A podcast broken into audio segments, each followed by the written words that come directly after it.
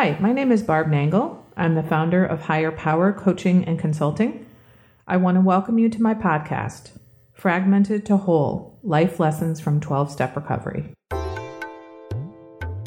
This is episode 34 Anything Mentionable is Manageable. I saw the Mr. Rogers movie, A Beautiful Day in the Neighborhood, the other night. It was fantastic. I recommend that anybody go see it, but I especially recommend it for people in recovery. One thing that he said in the movie really struck me, and it was this. He said, Death is a human experience, and any human experience is mentionable, and anything mentionable is manageable. What a great sentiment. First, any human experience is mentionable. That was news to me.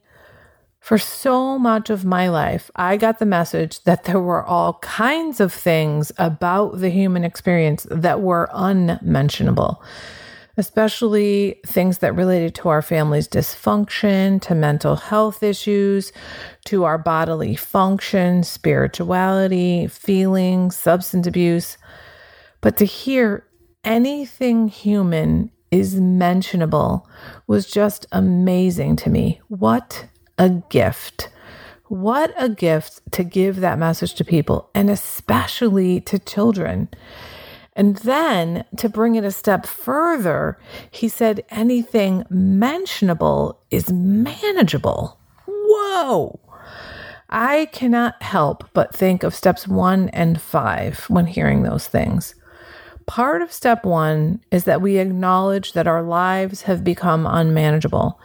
And he's saying if it's mentionable, it's manageable. We have to actually acknowledge, to mention that we're powerless and that our lives have become unmanageable before we can ever get to manageability. And then there's step five, where we admit to ourselves and another human being and to our higher power the exact nature of our wrongs.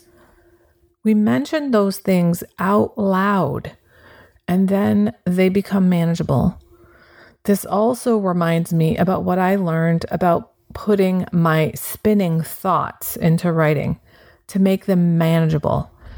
If you listen to my episode on overcoming negative thought loops, you heard that one of the tools I learned for managing my negative thought loops was to put them in writing, put those thoughts in writing.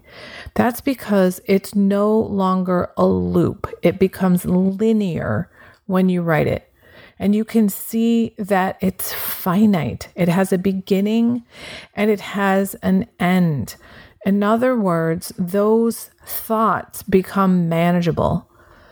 Another gem I heard recently about the process of writing out our thoughts as opposed to thinking in loops was that when we write, we don't write the same things over and over and over again the way we might do when we think.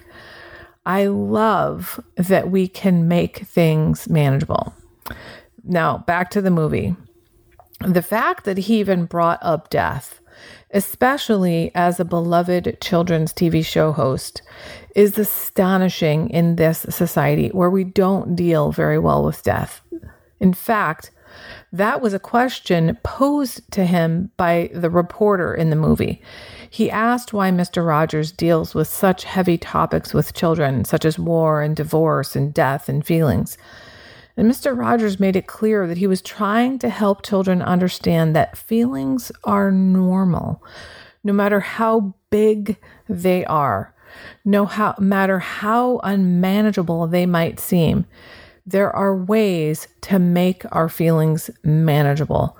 And that is actually what happened for the reporter in the movie.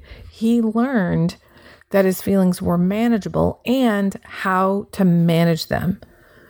An example of how Mr. Rogers showed all this rather than just said it is in a scene in the movie where he was filming an episode of his TV show and he was trying to set up a tent in the episode, but he was unable to do it after multiple attempts. After that scene, the reporter asks him, Why didn't you have the crew set the tent up for you before you started filming? And Mr. Rogers said, Children need to know that even adults make plans that don't work out. The word that Mr. Rogers used in that scene when he couldn't get the tent up, and he actually used it in a number of scenes, was the word mercy. When he couldn't get the tent up and he kept failing at it, he said simply, mercy. He didn't say, God damn it, or fuck this shit, or this thing is a piece of shit, which is what I was taught to do when frustrated. And those were the kinds of things I've said for most of my life when angry or frustrated that things weren't going my way. But he said mercy, which makes me think of the phrase, Lord, have mercy on me. Instead of damning a problem or cursing a problem, we can ask for mercy on the problem. Imagine that. I've heard that you cannot solve a problem by condemning it, but I didn't hear that until I was in recovery.